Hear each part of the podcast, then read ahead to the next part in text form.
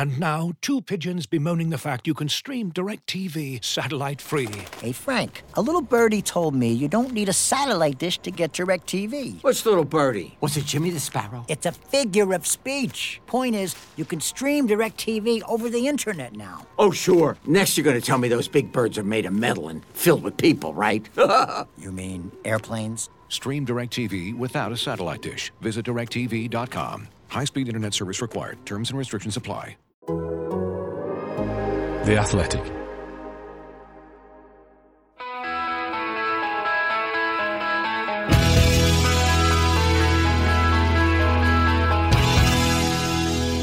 This is Talk of the Devils, the Athletics podcast dedicated to Manchester United. Unfortunately, I think we'd all rather talk about something else, but here we go again. I'm Ian Irving, and joining us today on the pod are Carl Anka, who had a lovely soiree down to the south coast on Saturday, and Andy Mitten, who, like the rest of us, was quite glad he was anywhere else, I think. Um, you've written another public indignity, another collective autopsy will begin. Carl, and your match report from Brighton, paraphrasing a little bit maybe, but let's kick it off then. How bad was it?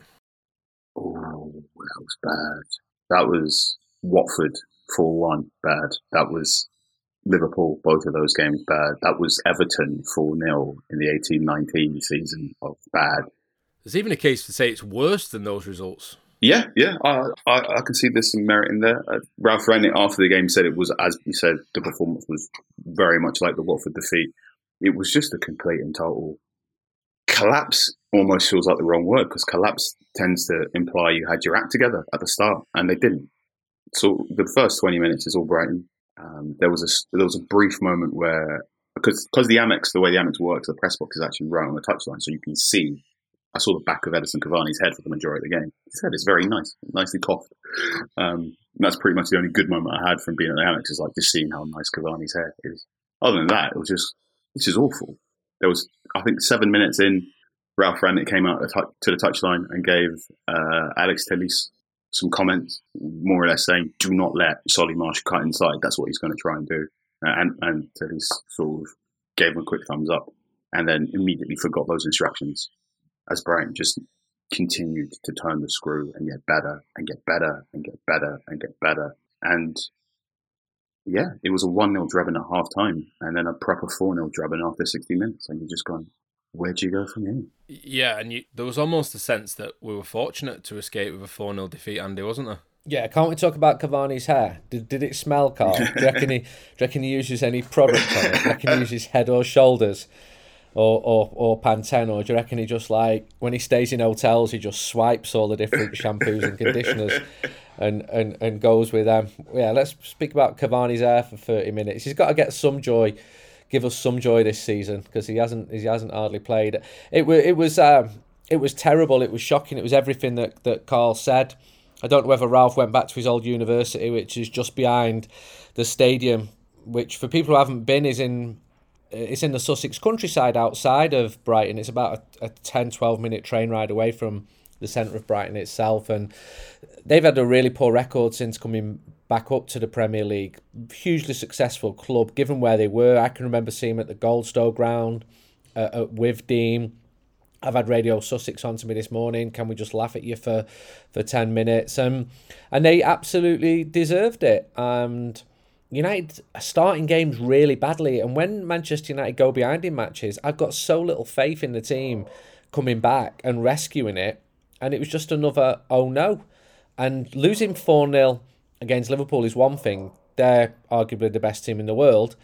Losing 4 0 at Brighton and not being surprised at it, it just goes lower and lower and lower. People say, can it get any lower? Of course it can. Manchester United could be relegated. Huge teams have gone down, but Shocking performance. Fans were singing "You're not fit to wear the shirt." Three thousand fans travelled down. Andy, just on that, on that particular chant, "You're not fit to wear the shirt," uh, it's it's surfaced a couple of times in in in recent weeks. I can't remember that ever being sang before. Can you? you you're going back so you're going back thirty years basically, and and so many indicators. You've got to go back thirty years. So the last time Manchester United had as few points, you're going back thirty years um, but even then, in 1990, when United finished 13th, still won the FA Cup, 91, finished sixth, still won the European Cup Winners' Cup. But preceding that, what you would often get at games would be Fergie sort them out because it'd be that bad. The Stretford end or the United Road or the scoreboard would sing to the manager to sort the players out. The idea that at half time he could get some sort of response from them. So it, the players deserve some of the criticism. The manager does as well.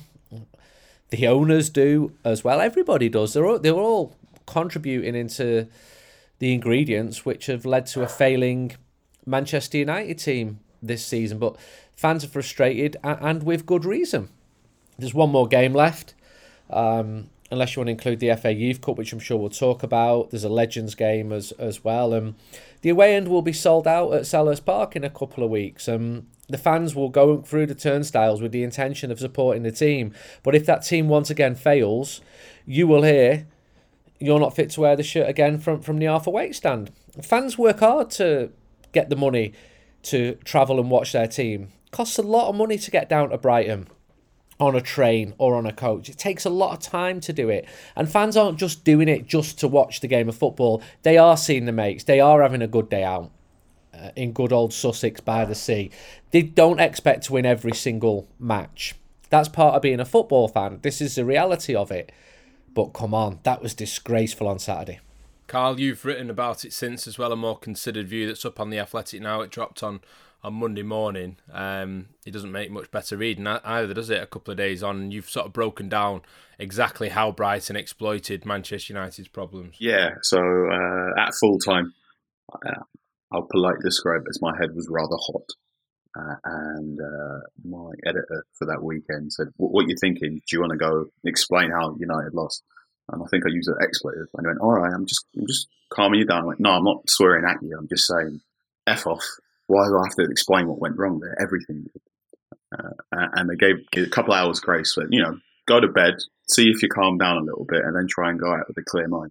And I had a moment on Sunday morning where I was rewatching the fourth goal, and I'm watching the highlight again, and I'm watching Victor Lindelof spring out of the back four to try and make a tackle on Mac Allister. And again, absolutely nowhere near as Mac Allister hits that switch very quickly to Pascal Gross which leaves this huge hole that Trossard and Danny Welbeck jump into.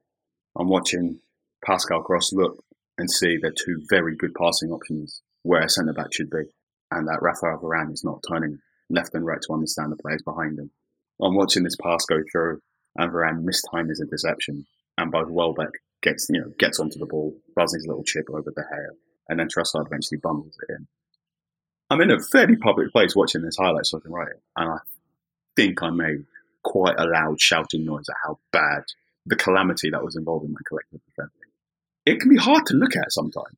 I think sometimes when Manchester United play badly, you can almost laugh out of disbelief or just, I cannot believe this team is playing badly. But when United collapse in that way, where they concede goals, bang, bang, bang, bang, bang, so quickly, you don't even get time to adjust to how bad they are before they get even worse. And that makes it really difficult. I think I tweeted partway through the game, don't have to keep watching if it doesn't make you happy. Because I think there's a point with quite a few fans where this isn't fun anymore. This isn't. This is meant to be entertainment, most first and foremost. And I love football, but I try not to let my weekends get ruined by it. If they have a bad result, I try and go off and do something else I enjoy. But watching that defeat, you did just come out and go, "Why? Why did you do that?" Yeah, yeah, I think the fact that it confirmed that United will finish with their lowest ever points tally in a Premier League season underlines mm. how bad this campaign has been for the club. There was lots of stats going around on social media as well in the aftermath of the game. One that stuck out to me: uh, Manchester United have lost three games out of the 37 in the Premier League this season by four or more goals. They only did that three times in 810 Premier League games under Sir Alex Ferguson. I mean that obviously the comparison to his team is stark, but Newcastle, Southampton, and Norwich have lost three games by four plus goals this season as well. Um, I don't think you need to compare things to Sir Alex Ferguson's era to say how bad this is. You can just compare it to. No, I mean, no. you look. You look, don't need a stat for that, do you? You don't. You know, look at the goal difference right now. Manchester United have a goal difference of plus one. You look at the goals conceded. I think they've conceded 56 goals this season. So the defense is absolutely porous. The attack doesn't really work unless Cristiano Ronaldo has a good day, which You know, he has more good days than bad days, but he did have a very pronounced slump between January and March.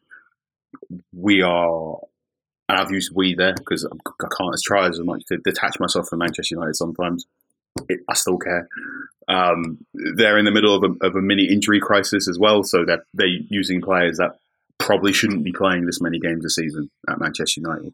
Uh, you know, players that probably would have played 20 games a season are playing 30 and 40, uh, and playing essentially by default and making the same mistakes and have very pronounced weaknesses. And I think it's quite enlightening when you go into these press conferences, not just listen to Ralph Rangnick, but when you say and listen to the opposition manager and you hear what they say about why their team did well. And Graham Potter's a fantastic talker, really, really talks about ambition and bravery. And he made a nice little quip about how there's not even an available Spurs job, but they're already linking up with Spurs. And he was just talking about the wingbacks because United were really poor in wide areas. And I asked him, I said, you know, was it an ambition to get your wingback forward? Uh, Marc Cucurella as well from left centre back got forward a lot. I think he was man of the match. And he said, well, we've got two very good wingbacks that are attacking, and the more they attack, the less they have to defend. And we know they can cut inside a lot, so we definitely enable them to get forward. And it was just, it used to be difficult to beat Manchester United, or you used to need freakish luck to beat Manchester United. Whereas this season, we have seen more and more opposition managers from in and around the mid table. Very little bit of collective effort and two or three simple plans. So we've heard Ralph Hasenhüttl say when Manchester United lose the ball, their reverse gear isn't very good. Graham Potter said our wingbacks are very good going forward and we know they can cut inside, so we told them to do that. Bruno Lage, after Wolves beat Manchester United as well, gave a really, really good breakdown of how much space Manchester United leave in between their lines when they're supposed to defend in a 4 4 2. It's an open secret how to beat Man United. They are not feared. They are not really respected anymore. They're just a team that you can beat if you give it a bit of welling. And I think that's utterly damning from a team that's had more than half a billion spent on it and came into this season with ambitions of maybe not winning the Premier League, but at least wanting to be in the title race up until April. Spot on. You're absolutely right. And I remember when players started talking about Manchester United not actually being that good. At first, it was done in private. I remember Southampton coming to Old Trafford in David Moyes' season and getting a draw, and everyone was like, "Whoa, what's going wrong here?" And I spoke to the agent of a player afterwards, and the player was included on the call. He was like, "United are terrible. We, we, we should have won there. We were miles better than you." And then one of the other players ended up joining Manchester United, Morgan Schneiderlin, who played very well uh, in that game. You're right to point out the number of goals conceded. The goal difference plus one is shameful. 56 goals conceded. Liverpool and Manchester City, 21 and 23 goals. Burnley have conceded less goals than Manchester United, 49. Everton, in their worst season for years, in 16th place the same number of goals as Manchester United. Brighton are ninth. They've had a, a really good season, and I'm glad you mentioned Marc Cucurella, the the Catalan, because he was man of the match. I've been writing about him for years. I first watched him play for Barca's B team, and I'm not a professional football scout, but I can spot a player, and he stood out not just because of his haircut. And then he went on loan to Eibar and then to Getafe, and he came back in the first team and there's not many players who are good enough to stand out at Barcelona um, when you're an away team, especially a lowly away team. And he did. And Brighton have recruited smartly. So not only have they done the logistics right, they finally got the stadium after their nightmare. They built the training ground. They've they've done it in a really intelligent way. I can remember when they're signing players from abroad, saying actually we're, we're 30 minutes from Gatwick Airport. It's a beautiful part of the world. We're really close to London. They extol their, their virtues. And he's a 23 year old lad who cost 14 million, I think. And really smart recruitment. They, they, they, they've done really well. And I'm not saying he is Manchester United class. Knowing Manchester United, they'll go and bid 56 million for him and, and get it completely wrong. And then what's even more worrying for me is players become worse when they come to Manchester United. So I mentioned Morgan Schneiderlin there not a bad player. He looked a bad one at Manchester United. We're not going to go through the 25 players in the last 10 years who've come, or even the managers who go through this talent reducing machine, which has become Manchester United. And, and that is really worrying. And I live in hope that this is going to stop, that there's going to be a brighter future. Every new signing makes me think, yeah, you're invested in this idea that things are going to improve. But look at the reality 11 games lost this season. Things are getting worse, not better. A goal difference of, of, of plus one. I mean, United were plus plus five, six, seven after three matches. It's going worse. Even when Manchester United are bad, and this is horrible right now, Man United, they're still sixth. Right, they're, as low as they're going to get is seventh. So they are Manchester United are going to finish above Brighton. And every time the league season starts, Manchester United will probably always finish ahead of Brighton because of essentially money. And Graham Potter said this two or three times about how a lot of the league is already decided before the ball is kicked because who has more money. But he also says the thing about Brighton is you have to be ambitious and you have to be clever, which is this idea of just because someone has more resources than you doesn't mean you shouldn't try. You should always try and outsmart your opponent. And there were two or three times watching that game where you're going, Brighton are outsmarting Manchester United because Manchester United have very little to offer here other than just their name and how much money they have. Graham Potter talks about, you know, Jack Pitt-Brooke's written a great piece about this game about how the new buzzword in football is alignment. Essentially, everyone at a football club is all on the same page and is all understand what the plan is to do the same thing. And Graham Potter spoke, spoke about alignment. He said, as a football club, you you, know, you have to be greatly aligned. You need to work together on a project. You need to be very. He said you have to be brave in the transfer market, not just bringing in players, but selling them as well, which I thought was really enlightening. You look at this Manchester United team, the starting eleven against Brighton, five of them played in the four 0 defeat against Everton which was supposed to be the big sort of Ole Gunnar Solskjaer saying some of these boys have played their last game for the club, and they haven't. Just a final point on this: Are these results damaging Manchester United's chances of a successful rebuild in the summer, Andy, or do you think that? It's almost immaterial because there is that sense that we're just waiting for the new manager to take over and the season to end. Well, they're not enhancing it, let's put it that way. So, if you're a player and you're looking at Manchester United, you want to know who's going to be the new manager, and that's now clear. So credit to the club for getting that done relatively early, uh, because the idea of this interim it hasn't worked based on results alone. But if it means waiting for the right man was worth doing, then you could vindicate and say that wait was was worth it. Champions League football is um, attractive to players, but there are other things which make moving to a new club attractive as well um, the idea of playing for a manager you like, the city that you'll be living in. Your partner is also entitled to an opinion where the family's going to be living. That's one reason why Madrid tend to do so well. Uh, Manchester actually scores very well in terms of its environment for a professional footballer. Players speak well of it, not the weather. Uh, the city's much improved, um, but players would rather live in, in other cities or their family might. But Man- Manchester does score well. And then players want to know money. Money's a huge factor. Money's probably the most important factor. And no one says that, but I've been around the game long enough to know. And I remember seeing the correspondence between one player and his agent and being pretty struck by how much of it was about money. Money, money, money. That's what it was about. It wasn't like we're going to do this, we're going to win that, we're going to do that. It was we've got this contract worth this.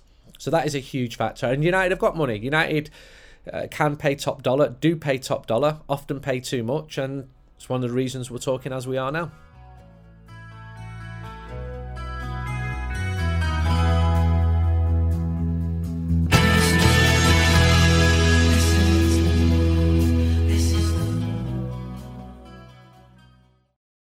Looking for an assist with your credit card but can't get a hold of anyone? Luckily, with 24 7 US based live customer service from Discover, everyone has the option to talk to a real person anytime, day or night. Yep, you heard that right. You can talk to a real human in customer service at any time. Sounds like a real game changer if you ask us. Make the right call and get the service you deserve with Discover. Limitations apply. See terms at discover.com/slash credit card. This episode is brought to you by Michelob Ultra, the official beer sponsor of the NBA. Want to get closer to the game than ever before? Michelob Ultra Courtside is giving fans the chance to win exclusive NBA prizes and experiences like official gear, courtside seats to an NBA game, and more. Head over to michelobultra.com slash courtside to learn more.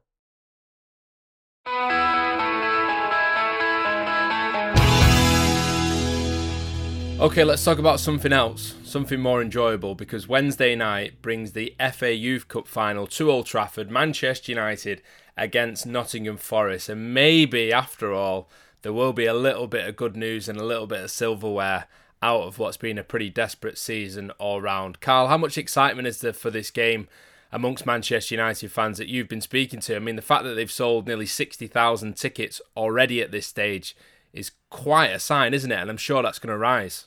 I think it would have sold even more if the website wasn't so difficult to work. um, yeah, I definitely think this is is, is, the, is the shining light in what's left of this season. Uh, all credit to United's youth boys.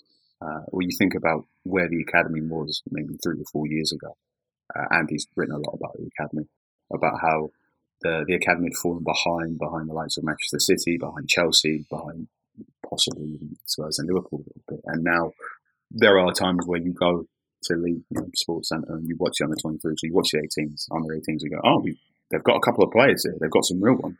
So United should be the favourites for this one.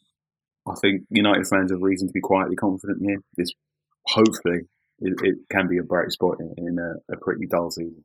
You were mixing with the fans, Carl, weren't you, before Brighton? Were they talking about this match? Yeah, I was in Brighton before a couple hours before kickoff when I got speaking to two United fans, Billy and his son Harvey, and they were just talking about everything to do with Manchester United. And I spoke to some other fans afterwards, and yeah, the Youth Cup came up quite often in terms of oh what we got to look forward to. And there's quite a few United fans go well there's the Youth Cup final. You should probably watch that. And they did talk about other memories of dynamic and amazing youth players at United. And I think that's the sort of the thing that everyone will will, will look forward to we, we also know that Erik Ten Hag is good with young players uh, and I'm not necessarily saying he's going to next season come in bin off three or four players in the first team and just promote a bunch of academy players but we know that it's similar to, to a certain manager on the other side of Manchester. Ten Hag isn't above saying, I don't need to bring in another player if I think someone in, in the academy is doing quite well. So not only could this be uh, a very positive Youth Cup final, but also uh, it could be quite positive for these players to know the person coming in might give them a little bit more time and space and energy going forward. Andy, what are you making of all this? Have you got a ticket? Yes, and the the crowd. Uh, I wrote a story about the crowd at the weekend. It will be the biggest crowd for a game of football in England outside of matches at Wembley and Manchester United's first team, which is it just makes me smile that these young players and their families and and 5,200 Nottingham Forest fans they've done brilliantly to get to the final. I'm looking forward to it. I can't wait. I can't wait to. We're, going to sell United. We stand on the street outside, and the idea of going to a game smiling with no pressure although there will be pressure on the young players to win in May um, with a good weather forecast is is really uh, attractive.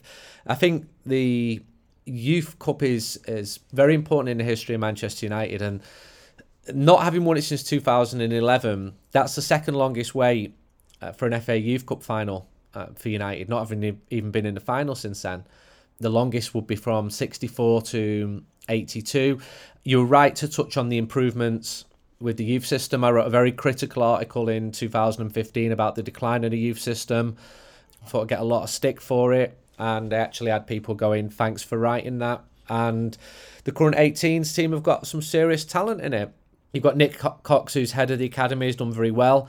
I think credit should also go to um, Nicky Butt, who's no longer at the club, but he became head of the academy in 2016 and he left last year. And United invested a lot of money. They quadrupled the money going into the youth system, a bigger and better staff.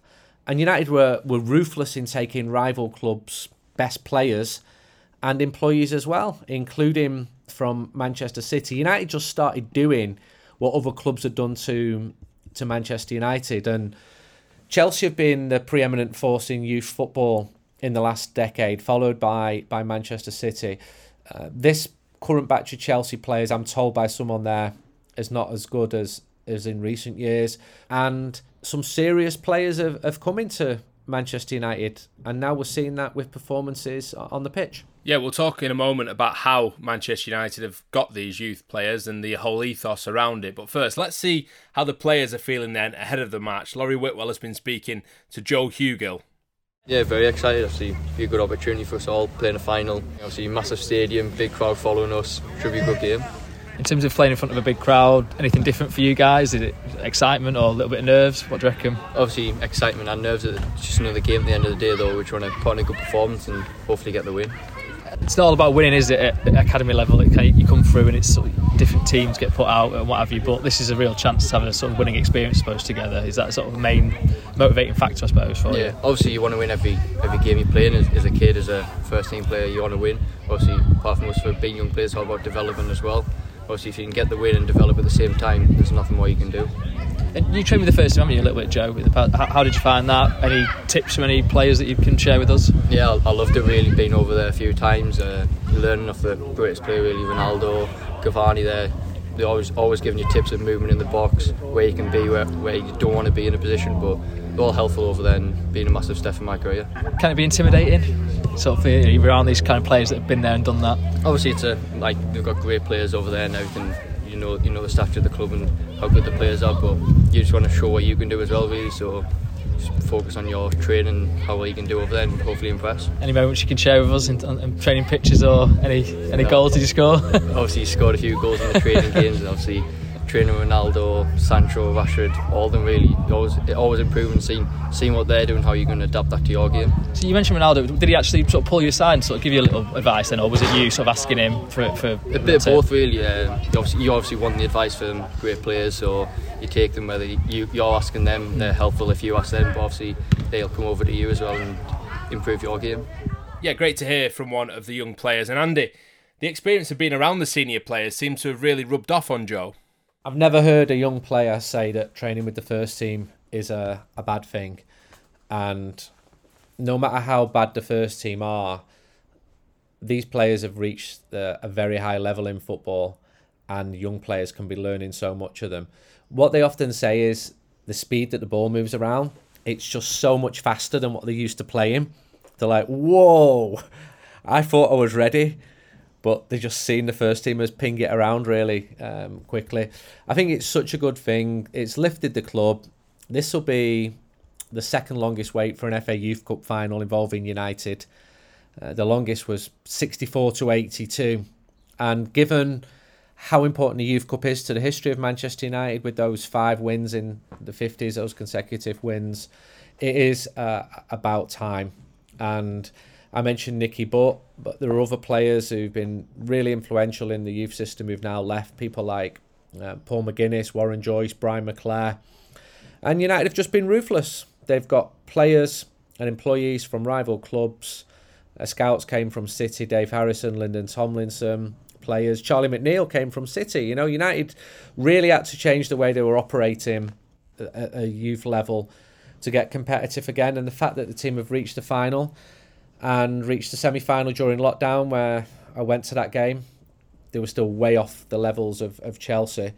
Um, shows that things are thankfully in the right direction. Yeah, Alejandro Garnacho has been a star of this run to the final for Manchester United. You mentioned McNeill as well, who's scored lots of goals. Um, other players have caught the eye, of course, too, Carl. But I guess Garnacho, because he has made that breakthrough to making a, a debut for the first team in recent weeks as well, there'll be a lot of eyes on him it's a big occasion for him to show what he can do. He's been training not only with Ronaldo and Cavani and Rashford in Manchester United's first team, he's also been away with Lionel Messi at international duty. What a few weeks it's been for him. Oh, yeah. Oh, yeah. Uh, I'm really enjoying the current forward class of United's academy. Uh, so you know, we, we know some, some football academies don't tend to really make forwards.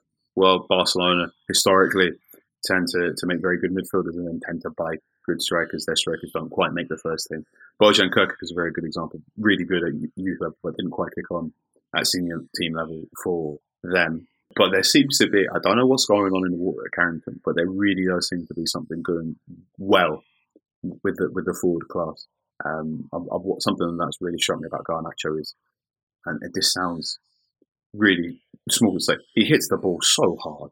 So uh, a player I, I quite enjoy watching. I think he, he, he could have, have, a role to play next season, if not as a second choice striker, but possibly as a third option there as well. Uh, I did also find it, it quite amusing when um, uh, after the Norwich victory, Cristiano Ronaldo gave him the, the hat trick match ball and then Garnacho uh, referred to Ronaldo as the goat, only to have a bunch of his Argentinian teammates to go, "Excuse me, you're Argentinian. The greatest football player of all time is Lionel Messi." Uh, so I like that little bit of needle. The fact that Garnacho had uh, had had the courage, uh, however small, to say Ronaldo was was the best football a bit. Yeah, he scored in every round of this competition, apart from the fourth round for Manchester United as well. And it's been his performances at Old Trafford in this competition, in particular, Andy, that's caught the eye. Some of the goals that he scored are the best that you've seen at United this year at, on that home ground because there's not been many of them at first team level to really shout about, I suppose. United stockpiled players um, before the Brexit uh, deadlines and uh, they signed him from Atletico Madrid, who were obviously a huge football club. Marc Jurado came from Barcelona. Um, the goalkeeper Radek Vitek came from the Czech Republic. Uh, I spoke to somebody uh, about him, and they said uh, they were comparing with Dean Henderson with his drive and ambition, but his style has echoes of Peter Schmeichel and Oliver Kahn. Don't get carried away, this person told me. He's 19.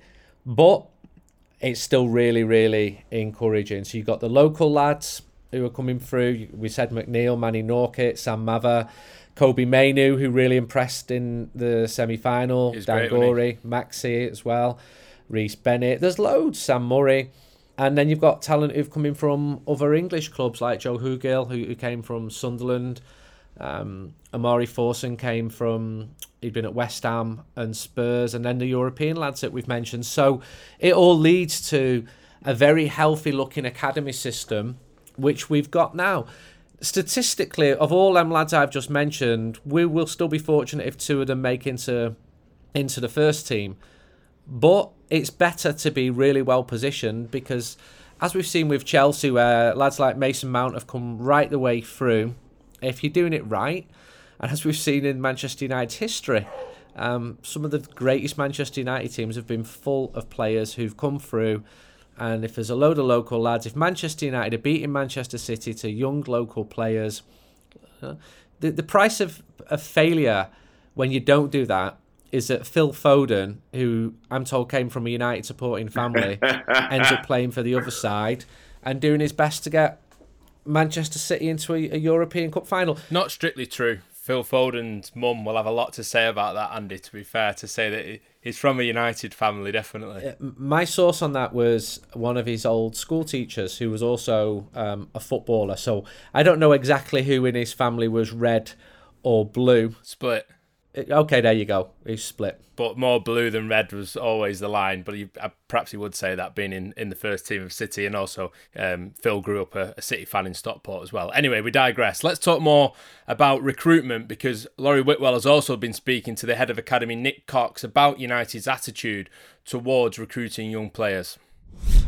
You guys see him as young professionals. I'm dealing with someone's child. Mm. Right? That's and that's the only way you can look at this is we're dealing with someone's boy and I've got to prove that you know I'm responsible enough to, to nurture your child as a person, not just as a footballer. So that's the point at which, and I'm really proud of this, that you start to then show people all of the resource and people we've got at the club that people don't necessarily know about in terms of host families.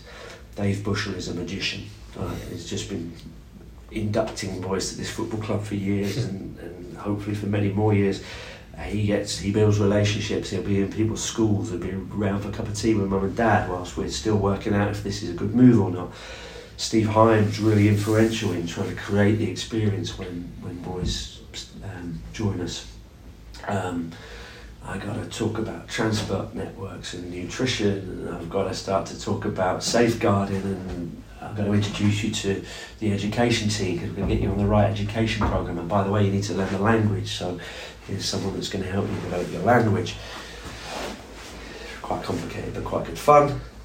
Uh, and then, you know, at the same time, you're also trying to fight off other clubs. Because mm. if you're a good footballer that Manchester United is interested in, other people are going to be interested too, which is exactly the case with a lot of the boys you're talking about. That there is interest. So you're fighting a fight. You, you you're going to war with your competitors, but you're trying to do it in a really compassionate way that mm. is authentic and genuine. And uh, I'm really proud of some of the work that we've done. And yeah, we've lost some players that you'll never know about, but at the same time, uh, I always think that the final piece of the jigsaw where you're trying to induct a boy to your club. If you lose a boy at that point, that was the final piece of the of the recruitment process. Right. Right. You suddenly find out they're not up for it, Yeah. or you start to get nervous that maybe you can't handle the change, or maybe this club is too big for you. You learn that right at the, the final stages. So sometimes losing a boy is is a blessing rather Mm. than something to, to be upset about. How do you know, or how do you think you know, this is who we need to get in here at this particular moment? Well, ultimately, the boys under those old rules couldn't join us until they were 16 anyway. So, you know, you can put a lot of boys change. Yeah. You can put a lot of time and effort in. If you start looking at 11 year olds in Spain, Yeah. you know, by the time you get to 16, you, you, there's so many unknowns. Yeah. So, actually, the fact that a boy can't arrive till 16 means that you probably don't really narrow your focus until boys are kind of 14, 15 Sure. and 16 you're making your mind up yeah and you listen it, it's it's difficult because the stuff that you've got access to is the stuff you can see with your eye Mm. you can see technique you can understand game awareness you get a little bit of insight into athleticism you get a little bit of insight into character in terms of the way they deal with disappointment but the real stuff you can't get access to until we play by the rules here Mm. so I can't talk to that player or his family until the clubs have come to an agreement that it's okay to do so. By which point you're in deep, Mm. And the real stuff is about what's your family dynamic, Mm. what's your upbringing been like, who are you as a person, um, what is your character really like. Athleticism is like can look really different to the eye on a pitch to you know once you start to work out you know, boys, once you've got some, so they'll come in here and we'll test them physically and we'll psychologically screen them. When you've got a bit more information, you start to go, well, he's even more athletic than we thought because he's not as developed as we first thought. So they will spend time here, they'll go through medicals. There's a lot of kind of data that we can glean once we've got permission to talk to a young player.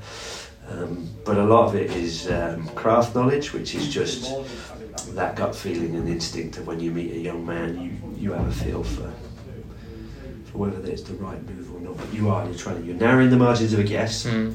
no exact science, and you are using data and evidence, so video footage and statistics and uh, scientific report and craft knowledge, trying to amalgamate that debate and discussion with experts to make a really good decision. Carl, I was blown away by the level of detail in that. It's about a lot more than just seeing if a player's any good, isn't it? Incredible. I really enjoyed the way he spoke about pastoral care and how sometimes how late you get to know life because by the book you don't get to actually benefit seventy five percent of the way done. I, I think he's a fantastic teacher. And, and truly does care about these boys. Something I think about a lot was something Andy said earlier in the season about how there are more academy employees now at Manchester United than were across the entire staff, and it's good that there are a number of great people working there right now. It's fantastic, and and I think Nick Cox speaks so well. If you're a parent, you want Nick to be in charge of the football club where where you're working. He's so sensible. He doesn't get carried away. I've written loads of stuff on on the youth system about their link up with Ashton on Mersey's school. Uh, he mentioned there Dave Bushell. I've spoken to him for the Athletics. Sorry, Dave, if you're listening to this, I will write up. It's just that you never stop speaking for two hours. But what a man! What, a, he's just someone who he he managed England schoolboys for a long time. He's got a really good humour about him. You can have a proper good laugh with him, and and yet he's really serious about about his job and. United are very proud of the link up with Ashton on Mersey School. You don't have to go to the best private school in Manchester like Manchester City have done, um, for example. United feel that it's more real life, it's more real world having the state school which they work with. But the system will always be judged on the players that it comes through. But with Nick Nick Cox and with some of the other coaches that he's brought in and the strong connections there with Sheffield United and we interviewed Travis, the, the 18s manager, recently for, for the Athletic. They care for these boys. They watch these boys. They watch them right the way through. If you watch at certain matches when a former Manchester United youth player comes back to Old Trafford, it might be Sam Johnstone playing for, for West Brom. They're almost more bothered about checking that that person is all right than the actual result of the game because they've done their job in helping that player become the best player and person. And the second part of that's really important that they can be. So I'm so much happier with the way Manchester United's youth system is now in 2022 than it was in 2015 when it had really fallen down. And when you hear Nick Cox talk like that, that's one of the main reasons why. Let's just briefly preview this game then uh, before we move it on and, and round off the podcast.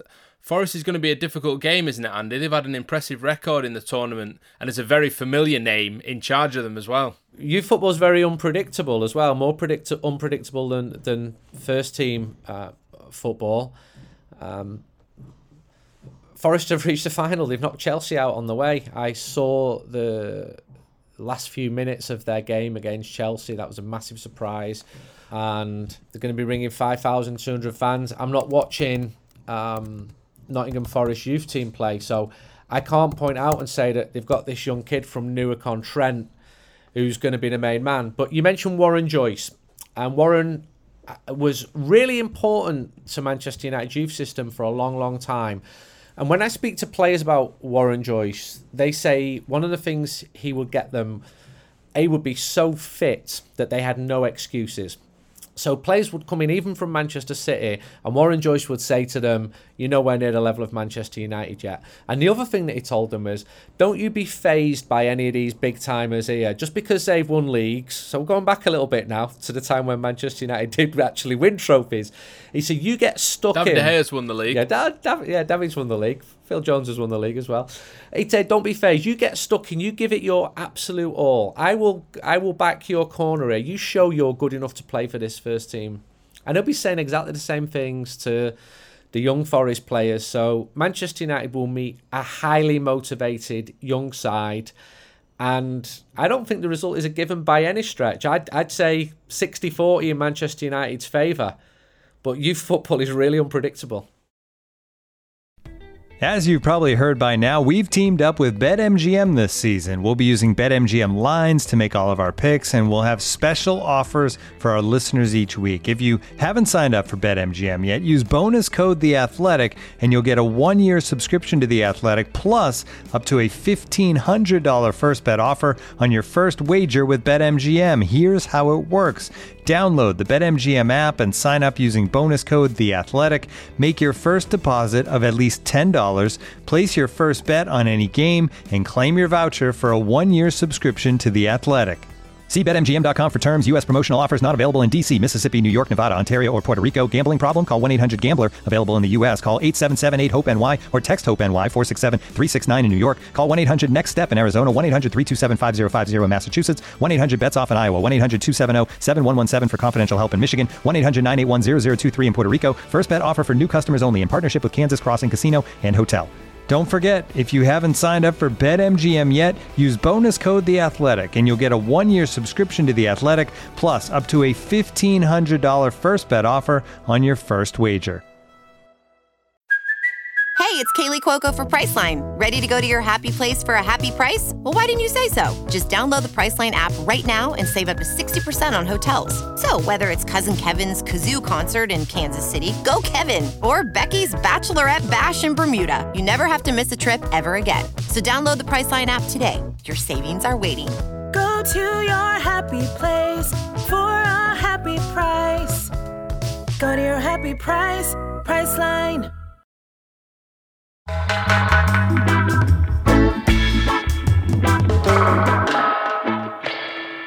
Okay, before we round off the podcast, then we just need to reflect on one line that's in David Ornstein's column on Monday morning on the Athletic. You can go and read it now if you want more information on this. Paul Pogba isn't going to Manchester City, Carl. Part of me is relieved because you never know what might happen. Part of me would have been intrigued to see what would have happened if he'd gone there and done as well as he has at United. Um, how do you reflect on it? I was a lot of noise over not much in particular. Uh, I so the the rumor happened midway through Friday afternoon, uh, and normally when things like this happen, what I do is I take a breath. I go off and I go talk to Sam Lee, who's our Manchester City correspondent.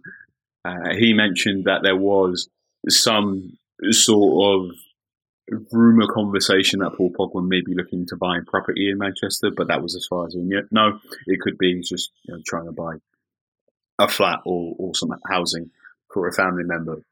But I think what happened on Friday was, what if he was buying something for himself to go play for City? Uh, then Sam very much was was of the opinion of he has no idea what happened. You may as well just get on with your weekend. So I went off and got on with my weekend rather than start toing and throwing about this. Um, so yeah, he's not going. He's probably going to go to a one of the very few clubs that can afford his wages on the continent, and he'll probably be a good player for that club. But he's also probably not going to be a Roy Keane style grab the game by the scruff of the neck. Oh look, now PSG have won a Champions League style player, if that makes sense. And I think that's going to be the thing going forward. No matter what happens with Paul Pogba, what Paul Pogba does in the future, Manchester United fans shouldn't think about him too much. Uh, and I've got the same opinion the same way when, when Romelu Lukaku was doing well at Inter Milan or when Jesse Lingard was doing well at West Ham. It shouldn't be, oh, that player's doing well at that club. They, you know, down tools at Manchester United. I think the question should always be asked, why couldn't we get that version of that player at our club and then try and figure out what sort of thing needs to be sorted out? Is it, could it be as interesting as the digestive problem that Lukaku apparently had when I was at Manchester United, or, or the, the allergy that Patrice Evra had when he apparently so Evra for years would eat an omelette Carrington before training, and then he went to Juventus and he found out he was allergic to eggs. Yeah, I think we probably need to worry about the players who are still at Manchester United next Yeah. season, trying to get a tune out of them. If you want to read more about Paul Pogba, we've spoken a lot about him, of course, on the last podcast. Go back and listen to that. But if you want to read more about David Ornstein's take on Pogba not joining City, his column is up on the Athletic now. There'll also be a piece previewing Manchester United's FA Youth Cup final against Nottingham Forest that's dropping on Tuesday morning from Laurie Whitwell. And you heard a couple of excerpts earlier on in the podcast from Laurie's interviews with the academy setup at United. But it's time to say goodbye. It's time to say thank you for listening. Thankfully, the Brighton chat feels a long time ago, even just on this podcast. There's been so much to speak about. But thank you as always for being with us. Don't forget you can subscribe to The Athletic for just £1 a month for the first six months. Just go to theathletic.com forward slash Man United pod. But Carl, thank you. Andy, thank you as well. We'll be at the FA Youth Cup final on Wednesday and we'll be bringing you a podcast in reaction to that on Thursday. So look out for that. We'll see you on that one. Bye bye.